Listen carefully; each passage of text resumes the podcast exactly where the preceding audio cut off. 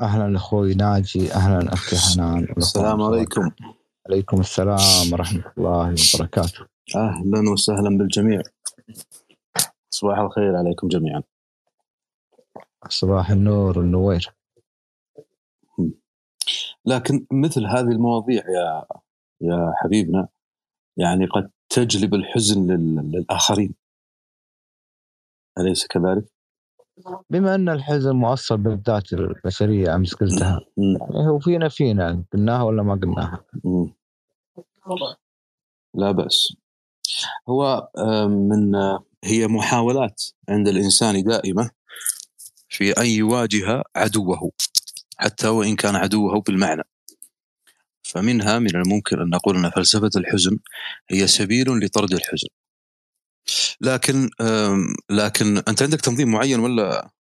لا لا خذ راحتك خذ راحتك. أنا وياك اللي موجودين ما راح اعطي مايك اليوم بصير دكتاتوري أبي أتشبع من هذه الفلسفة بما إني أنا طردت اليوم أنا دكتاتوري فأنا وياك اللي موجودين. تفضل.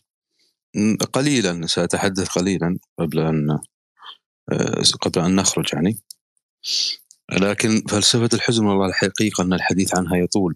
والمشكلة أن أن تأصيلها أيضا آه، سيجعلنا لابد لابد سيجعلنا وأن نأخذ آه، كثيرا من الأفكار التي تؤصلها.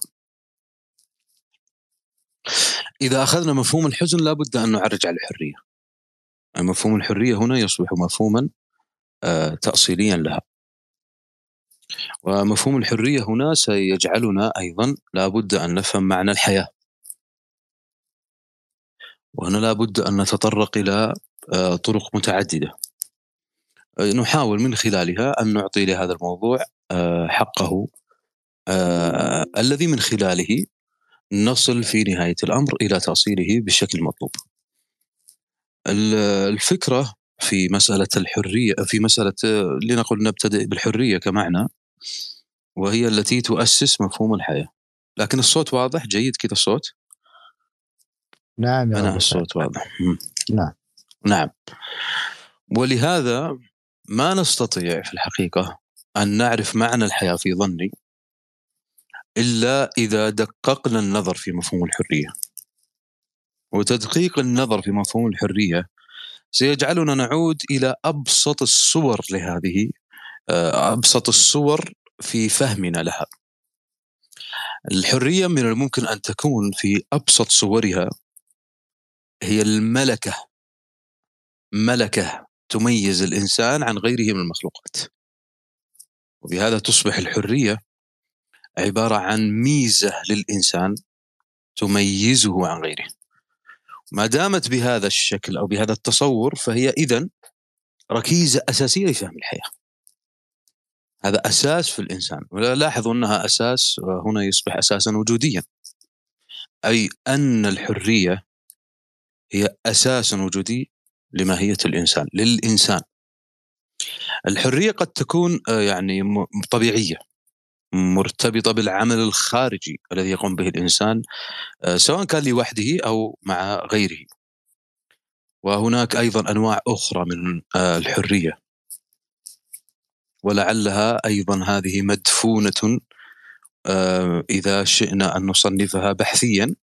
فهي مدفونة في البحث بالبحث لنقل المعرفي أعني الحرية النفسية. وهذه الحرية النفسية هي أعظم ما يشكل على الإنسان. التصور المبدئي للنفس الإنسانية ولعلنا هنا نعود إلى آه، أفلاطون الذي كان يرى أن النفس قيدت بالبدن. فهي في الأساس في عالم المثل منطلقة لا تتوقف.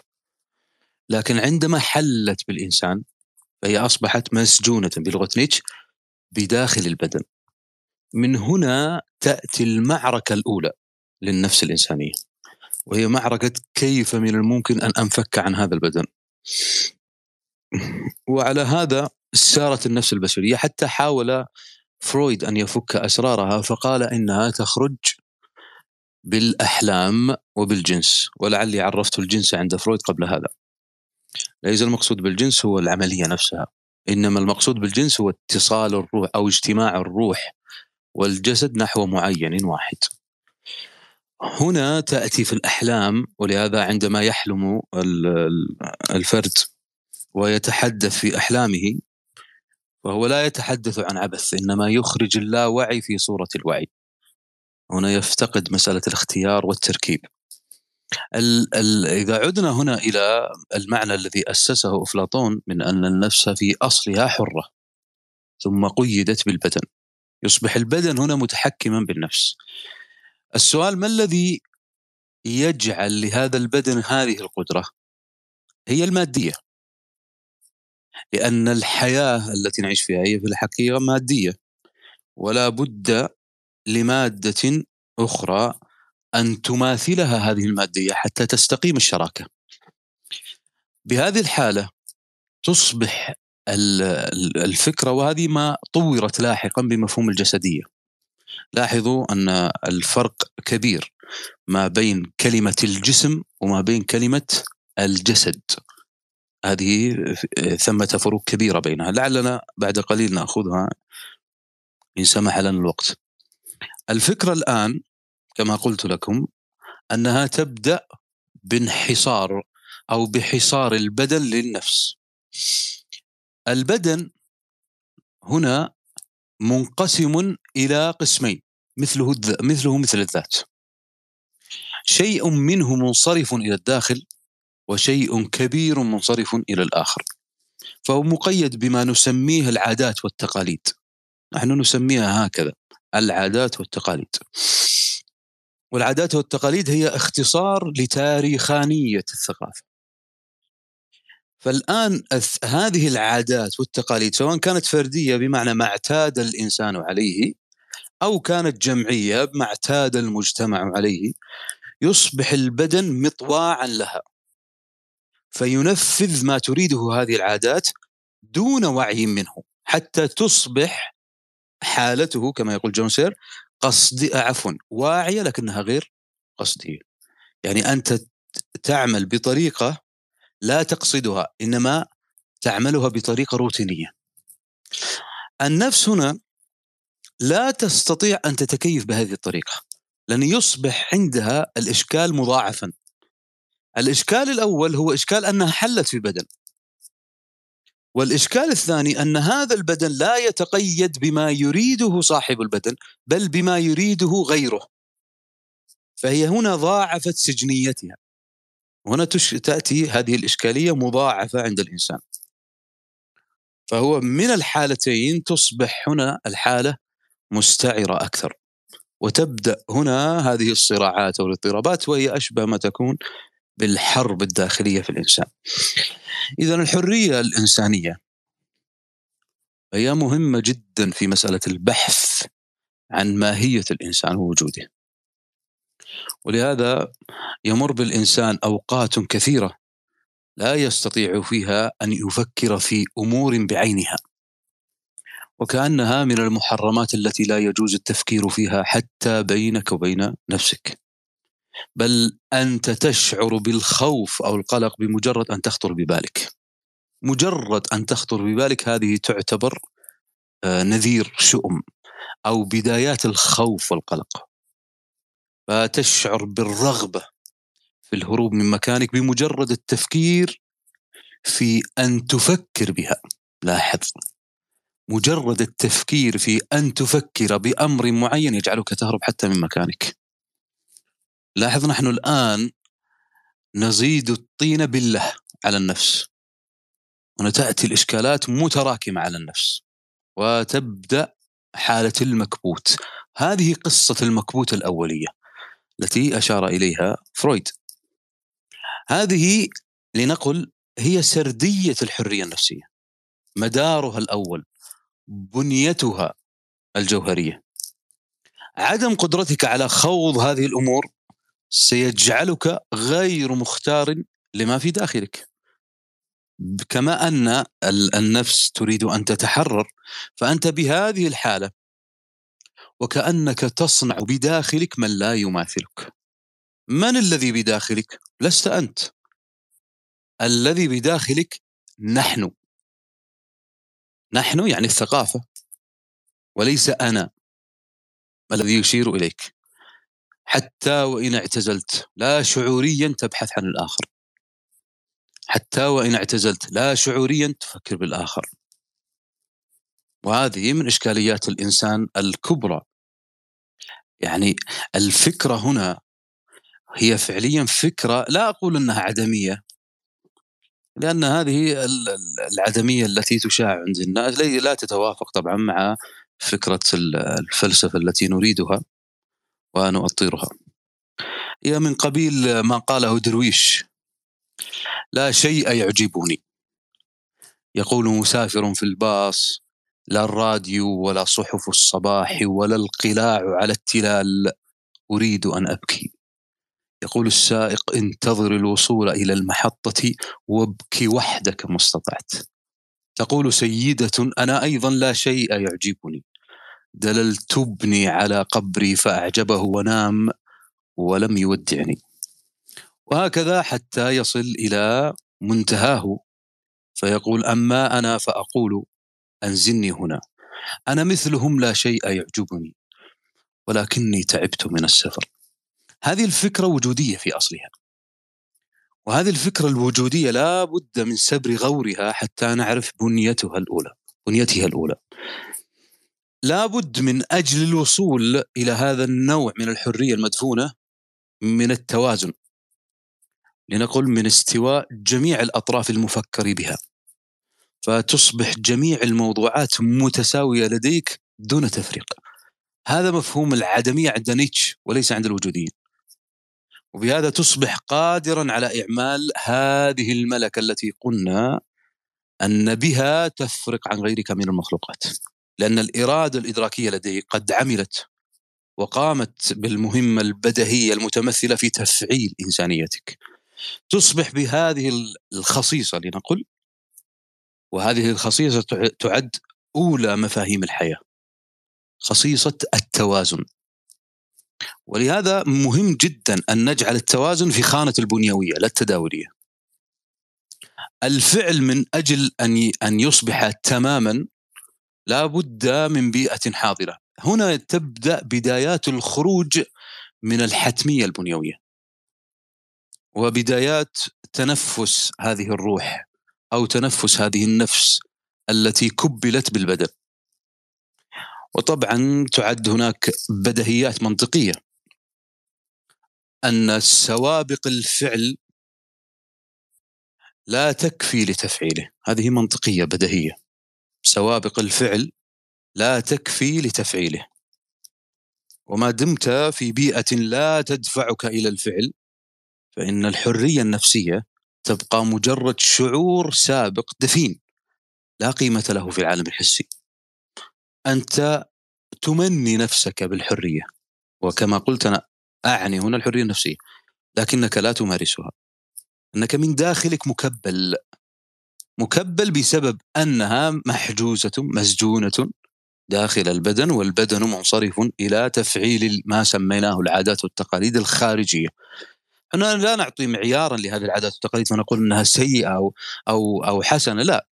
نحن نقول إنها عادات ولكنها كبنية ليست من بنيتك لاحظ يعني هذه يربطوها دائما أنت بنية نفسك تختلف عن بنية هذه العادات فالإشكال هنا يبدأ من الصفر من البداية أن هذه البنية لا تركب على هذه البنية. فمن الطبيعي أن إذا أتى الصراع بينهما يعني التداول بينهما سيكون هناك اضطراب. هذا الاضطراب لا تحتمله أنت لا تستطيع أن تواجه الآخر والآخر هنا بنية نسقية منظمة. فتكبت. هنا بداية الحكاية في مفهوم الكبت وهو الذي سيؤسس فلسفة الحزن. هذه أول بذرات بذرات الحزن. أنك لا تستطيع أن تخرج هذه من داخلك. وهذا طبعا سيجعلك في معارضة دائمة مع العالم الخارجي. وهذا العالم الخارجي يعج بالأفكار المخالفة لأفكارك البنيوية الداخلية. فأنت هنا ستخلق ستخلق أو ستخلق لك حرب ثانية حرب أخرى وهي حرب المفاهيم. مفهوم لا يستقيم مع مفهومك الداخلي. ولاحظوا أن العملية هنا تراكمية. وهذا سيشتت مفهوم البنيوية الحتمية الداخلية لديك. وهذا سيجعلك كما قلنا تواصل سيرورة الكبت. وتغيير السلوك أيضا حتى توفق بين ما تعتقده ويعتقده غيرك وجبرت عليه. فيتحول هنا معنى الحرية إلى الضرورة المسؤولية أو الضرورة المسؤولة. من هنا لا بد من ربط الحرية بالمسؤولية. هذه بدايات ولهذا عندما تقرؤون لكانت أو هيجل أو غيرهم ممن أطالوا النظر في هذه الفكرة ستجدون حتى روسو وسبينوزا وديكارت وغيرهم حتى من البرهانية ستجدون أنهم ربطوها بالمسؤولية. الفكرة لماذا مسؤولية؟ لا بد أن تعود. هذه السردية التي أخبرتك بها هي التي جعلتهم يقولون الحرية مسؤولية. وأرجو أن تكون إلى الآن واضحة هذه السردية. أنا أتيت على شكل سردي يعني حتى نخرج من بعض المصطلحات. هذه الآن تصبح ضرورة مسؤولة كما قلنا وتصبح الحرية مقترنة بالمسؤولية. فنف فنقول وفق هذا أن المسؤولية هي المعنى البنيوي للحياة المشتركة. المسؤولية تصبح المعنى البنيوي للحياة المشتركة. لكن هذه المسؤولية لا بد وأنها ستخلق شعورا داخليا عند الإنسان.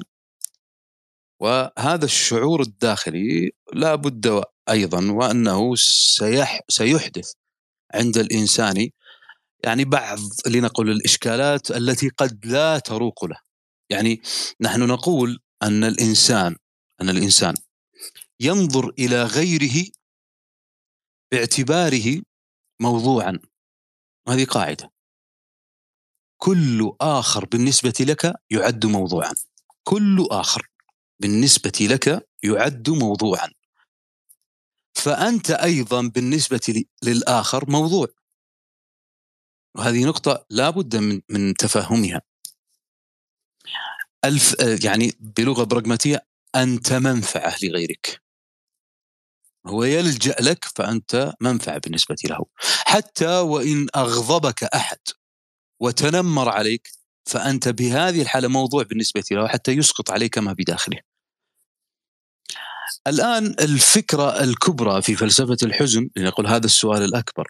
هل هو شعور أم عاطفة؟ إذا كان شعورا فهو حالة عقلية. الشعور حالة عقلية. وإن كان عاطفة فهو مجرد إحساس. ولهذا مهم جدا أن نفهم كيفية فهم هذا الأمر. دائما الشعور ينتمي إلى الحالة العقلية. أما العاطفة فهي أمر حسي إحساس يعني. يعني بلغة إدراكية أو عصبية إن شئتم هي عبارة عن آه كما نقول دائما عبارة عن نبضات كهرو عصبية. طبعا هذا هذا الأمر سيجعلنا نتعرف على عواطف غيرنا لكن لا نعرف شعور غيرنا لأنها حالة عقلية. وهذا ما يفسر لك عدم الأمان في المشاعر. نحن نريد من يطمئننا يطمئننا باستمرار عن حبه لنا وعن مكانتنا الكبرى داخله وعن قدرتنا على صنع البهجة له. لماذا؟ لأنها تنتمي إلى العقل لا تنتمي إلى العاطفة. وهذه لعلنا أطلنا النظر فيها في غير هذا الموضع. يصبح الحزن إن شئنا بعد هذه السردية أن نخلق سردية أخرى سردية الحزن.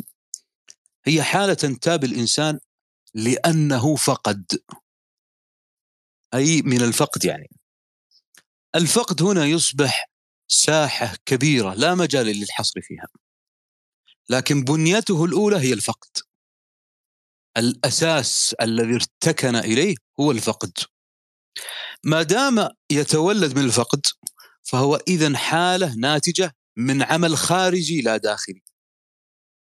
ونعود إلى مفهوم النفس وكيف كانت خارجة عن البدن. وهذا يبدأ هنا تبدأ سردية الجسد.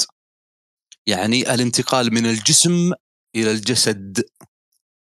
وهذه نقطة أيضا لعلنا نؤصلها إن سمح الوقت لنا بعد قليل.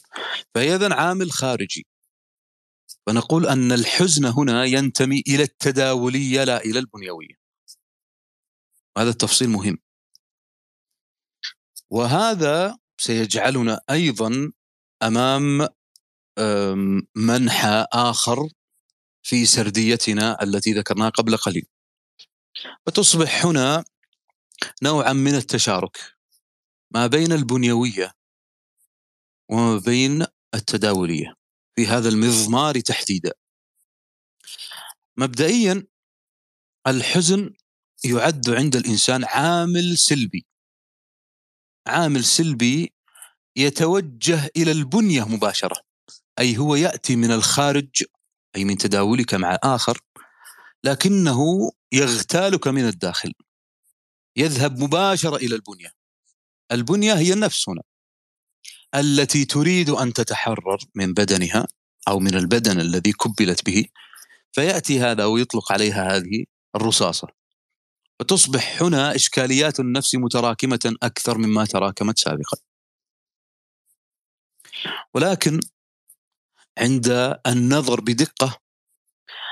قد نرى أن ثمة أمرا لا يمكن إغفاله عند تأمل هذه الفكرة وهي أن الحزن يعد مدافعا شرسا عن الإنسان. وهذه قد تكون في بدايتها من الغرائب. لكن الحزن في حقيقته يوقظ الإنسان من غفلة كان فيها. ويخبره أيضا أن أمرا خاطئا لا بد من تغييره حتى يعود التوازن مرة أخرى. قلنا التوازن هو الصفة الإنسان الأولى بنيويا. وكأنه يقول أنك أثناء خروجك للآخر من هذه البنيوية التي نحن فيها أنت هنا اخترت طريقا خاطئا للتداول. فلا بد أن تنتبه لهذا. كيف تكون هذه الإشارات عن طريق الحزن؟ هذه فكرة يجب إطالة النظر عندها. فالحزن هنا هو عامل من العوامل التي تساعد الإنسان على النهوض مما كان فيه في حالته التي مر بها تداوليا. فإذا كان الحزن بسبب مثلا فقد عزيز فإن الحزن يؤدي وظيفة مهمة جدا في هذه وهي الحماية لصاحبه من خطر البلاهة أو لنقل انعدام الإحساس. يعمل على تقوية أو إيقاظ ما بداخله كي لا يتم الانهيار من أي مؤثر خارجي. وأن على صاحبه أن يحذر من أي شعور أو عاطفة تؤدي إلى التعلق بالآخر وجعله حكما على النفس ومزاجها. وتبدو هذه المهمة في غاية الأهمية والخطورة أيضا. يعني بمعنى أن هذا الحزن الذي انتابني إنما هو بسبب أن الآخر بالنسبة لي موضوعا. ما دام موضوعا فأنا تعلقت به. الخطأ الذي وقعت فيه أن تعلقت بهذا الذي أعرف مبدئيا بنيويا أنه سيغادرني. وكأني من صنع هذا الحزن. وهنا تأتي معضلة أخرى. وهي معضلة أن الآخر وإن كان ضرورة بالنسبة لي. وهو أصل وجودي كما يقول جيلورس فإنه في ذات الوقت سيأتي يوم ويتركني وحيدا. ولا بد من تجهيز هذه الفكرة. أو كما يقال في علم النفس لا بد من تأثيث عزلتك مبكرا. هنا ستأتي فكرة علم النفس التطوري وهو مهم جدا في هذا الباب. إلى أن القدرة على التكيف تعد من مهمات الإنسان الكبرى. يعني هم يستشهدون بالمرأة الحامل التي يصيبها الغثيان. هو نوع من السلوك التكيفي لحماية الطفل من السموم. وهذا مهم جدا أن يفهم. هذه الحالة حالة الغثيان هي حالة مزعجة. يعني لا تستقيم يعني مع مع رغبات الإنسان لنقل. لكنها في حالة الأم الحامل مهمة جدا لسلامة الطفل. هذه الفكرة هي مثل فكرة بعض الأمراض التي تصيبنا كالإنفلونزا الموسمية لكنها في عمقها سنجد أنها حماية للإنسان من خلال تفعيل جهازه المناعي. بعض ما نراه آه، سيئا هو في حقيقته نعمة عند تأمله. هذا في علم النفس التطوري. لكن في الإدراكيات يرون أن العقل الذي هو آلة لمعالجة المعلومات الواردة إلينا هو يتكيف مع الانفعالات كي يحقق الأهداف. فيقرر بناء على هذا التكيف. فيخاف الإنسان كي يحمي نفسه من الضرر. انت تخاف من شيء في العالم. الخوف هو محاولة لطرد شيء من الأشياء الموجودة في المواضيع الخارجية. وهذا أمر طبيعي عند الإنسان. كل إنسان لا بد وأن يكون خائفا في جزئية. هذا جزء من تكوين الإنسان. لكن الذي لا بد من التنبه عليه ألا يصبح الحزن بنية بل يبقى تداولا. يعني لا ندخله إلى البنيوية نجعله في التداولية. بما أن جعلناه في التداولية فهو منصرف إلى شيء واحد. لكن إذا جعلناه في البنيوية فهو سيصبح سقفا لكل المواضيع الخارجية وهنا ينتقل من حالته الطبيعية إلى حالته المرضية. ويستطيع الإنسان أن يتكيف على هذا إن أراد. هذه الفكرة فكرة الخوف لنقل إدراكيا. هذه فكرة أيضا تشعر الإنسان بأنه سائر إلى ما يحقق له الأمان. أنت تخاف كي تشعر بالأمان. فهو في عمقه الإدراكي يصبح أداة من أدوات أمانك. وهذه فكرة أيضا مهمة. هكذا في كل الشؤون في كل شؤون الإنسان. وعلى هذا على هذه السرديات التي قلناها تتشكل لغة الإنسان. ولهذا نستطيع من خلال لغة الإنسان أن نفهم بنية الحزن الذي انتابه. الآن تحدثنا عن فكرة هل هو شعور أم عاطفة؟ أقصد الحزن. أنه يأتينا من الخارج. واللغة أيضا تأتينا من الخارج. باعتبار اكتسابها. نحن عندنا جهاز غريزي نعم. إن تابعنا تشومسكي في ذلك لكنها في اكتسابها هي عبارة عن عنصر اجتماعي. يأتينا من الخارج. وهي تساهم هي اللغة في بلورة إدراكاتنا. والأعمال الداخلية. نحن نحزن لأننا استقبلنا لغة غيرنا التي كونها ليحمي بها نفسه. أنت تسمع مثلا من يسبك أو يشتمك أو يرفع صوته عليك ويفعل هذا دفاعا عن نفسه. أنت هنا تدخل بداخلك هذا الحزن الذي كان فيه وأخرجه أين أين ذهب؟ هو خرج منه ودخل إليك. وهنا تأتي اللغة كعنصر تشاركي في الشعور. أنت هنا كأنك نقلت الذي بداخلك إلي عن طريق اللغة باعتبار اللغة كما يقرر الإدراكيون هي عبارة عن قول فعلي هي قول لكنها تمارس فعلا. وهذا ما يفسر لك لماذا الكلمة قد تقودني إلى محاكمة لأنها مارست فعلا. الآن باعتبار أن الآخر ينقل لنا هذه اللغة هو الآن من الخارج. لاحظوا أننا نتحدث عن الحزن باعتباره خارجيا واللغة باعتبارها خارجية ثم تنتقل إلينا عبر عن طريق مدخلات.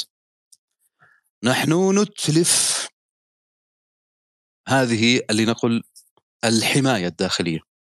ومن الطبيعي أنها ستؤثر علينا. المواقف التي تحزننا هي نتاج لهذه اللغة التي تكونت بداخلنا. وهذه التي تكونت بداخلنا حتما ستنتقل إلى سلوك. والذي يفسر لك لماذا عندما أحزن أسلك كذا وكذا. يعني يصبح سلوكي بهذه الطريقة. لماذا؟ لأن هذه الفكرة لا بد وأن تكون بهذه السردية أنت تحزن على وفاة فلان. لأنه أصبح في إدراكك فكرة راسخة لها محددات واضحة وصارمة. فحينما تفقده تفقده فكأنك فقدت مفهوما كاملا بنيته في داخلك وانهار في لحظة. الآخر كما قلنا موضوع. ما دام موضوعا فهو مفهوم. هذا الآخر عندما أقول لك مثلا فلان ستقول هذا العدل هذا الذي يعدل هذا الذي يحميني هذا الذي يشعرني بالأمان هذا الذي يشعرني بالانتماء وها و إلى آخر من هذه المفاهيم. كل هذه المفاهيم في شخص واحد. يصبح هذا الشخص وكأنه نسق كامل بالنسبة لك. فالحزن الذي يأتيني بسبب فقداني هو فعليا انهيار مفاهيمي داخلي. فيشعرني وكأن فراغا أصبح بداخلي بسبب موته. متى أستعيد هذه القوة عندما تعود إلي هذه المفاهيم من خلال خلقها مرة أخرى؟ كما يقول سارتر الإنسان يخلق كل يوم. أنت كل كل يوم تخلق. هذا مفاهيمك باستمرار تتغير. وهذا مهم جدا أن نفهمه كي نفهم كيفية تكون هذه المفاهيم وما ارتباطها بالآخر. ما الذي يحزننا إن مات فلان؟ إن أنجعناها بسؤال وجواب. الجواب أن فلان يمثل نسبة كبيرة من الجهاز المفاهيمي بداخلنا. فموته يعتبر سقوطا لهذه المفاهيم. فنصبح أو يصبح جهازنا المفاهيم بداخلنا معتازا إلى مفاهيم أخرى. وهذه تحتاج إلى سيرورة تحتاج إلى وقت تحتاج إلى صيرورة كما قلنا أمس. وهذه تحتاج إلى وقت كما قلنا. وهذا الوقت يحتاج إلى بي إلى نفس تشعر بحريتها. ويحتاج إلى أن نفهم عاطفتنا وشعورنا ويفهم يحتاج إلى مفهوم التوازن ويحتاج إلى البنية آه، الحتمية البنيوية التي تحدثنا عنها قبل قليل. ثم يحتاج إلى بيئة أتكون من خلالها من خلال ما سميناه العادات والتقاليد. ثم بعد ذلك ينتقل إلى اللغة. لاحظ أن هذه السردية التي قلنا قبل قليل نحتاج من جديد أن نبنيها. وهذا مكلف جدا للإنسان. وهذا ما يشعرنا بأن موت فلان وكأنه كسر لظهورنا. وهذه فكرة تولد هذا الشعور الذي بداخلنا الذي نسميه اصطلاحا بالحزن. كأن يعني كانت الصدمة التي حولت مكان هذا الشخص إلى فراغ. هو حي يعني لنقل بالنسب أن فلان كان يمثل 30% من داخلي. كأن الثلث مك... ثلث ما بداخلي أصبح فارغا. هذا الفراغ كما يقول شاندرمان سيصبح أشباحا من الداخل في الداخل. هنا الإشكالية التي تحوط بالإنسان. وهذه هذا الفراغ ستعجز اللغة. رغم صرامتها وقوتها ستعجز عن التعبير عنه. لا نستطيع أن نعبر لا نمتلك هذا الجهاز المفاهيمي الآن سقط جزء كبير منه. فلا نستطيع الجهاز المفاهيمي هنا اللغوي تحديدا الجهاز اللغوي لا يستطيع أن يعبر عن هذا الحزن. الحزن على المفاهيم التي يمثلها فلان. فما الذي نفعله؟ نتجه إلى البكاء. البكاء الذي يصل درجة النحيب. كي نعوض هذا الفقد الذي نشعر به وكأنه هدم ركنا فينا. وهذا أيضا سيشعرنا بأن البكاء في هذه الحالة هو وسيلة من وسائل تحقيق الوجود. ولهذا يصبح الخوف بهذه الحالة منتابا للإنسان. وسيصبح أيضا الإنسان بهذه الحالة يستشعر الفراق. وهنا بدايات الفراق بدايات مفهوم الفراق. إن هنا ستصبح ما يسمى يعني المفاهيم المتضادة. مفاهيم المتضادة هنا بمعنى أن الحزن موجود. ونحاول أن نضاد هذا الحزن بأمور تجعله ينصرف عنا. لكن هناك حتميات لهذا المفهوم. من أبرز هذه الحتميات هو مفهوم الفراق هذا نحن نألم كثيرا من الفراق يشعرنا بالفراغ.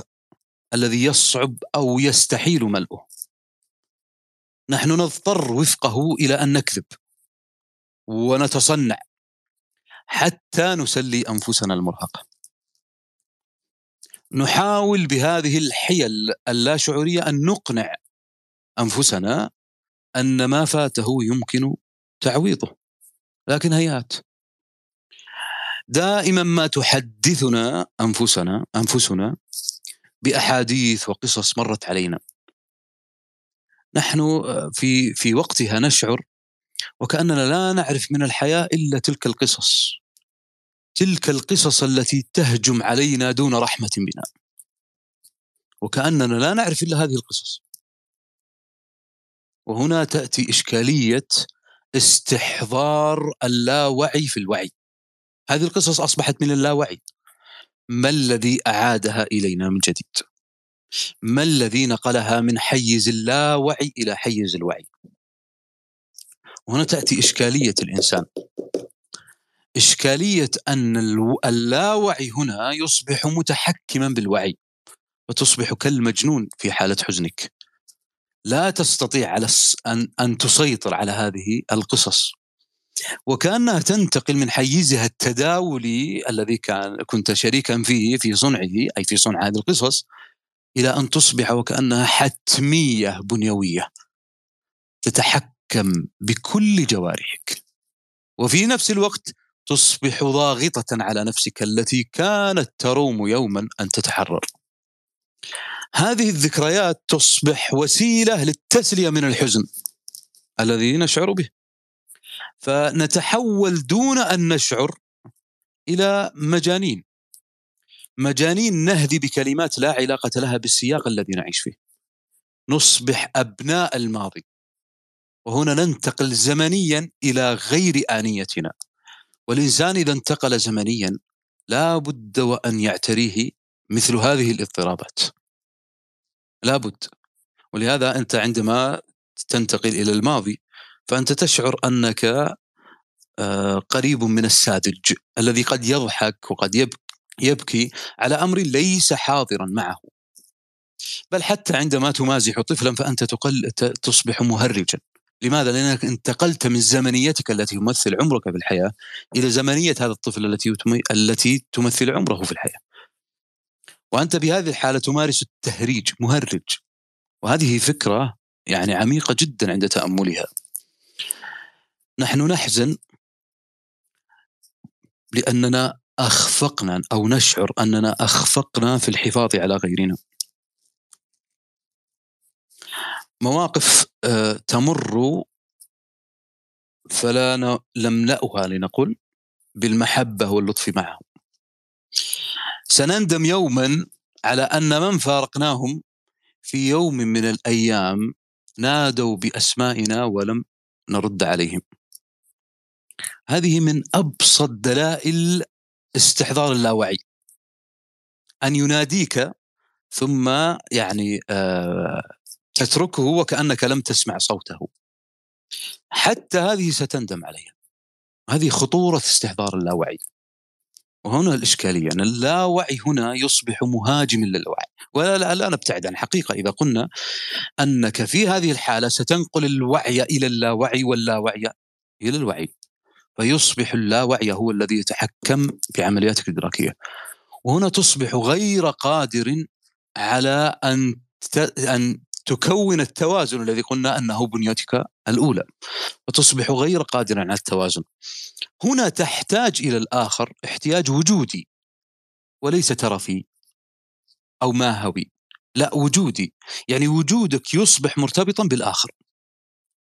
ماذا لو أنه عاد؟ أي الآخر. ماذا لو أن هذه الموتة كانت كاذبة؟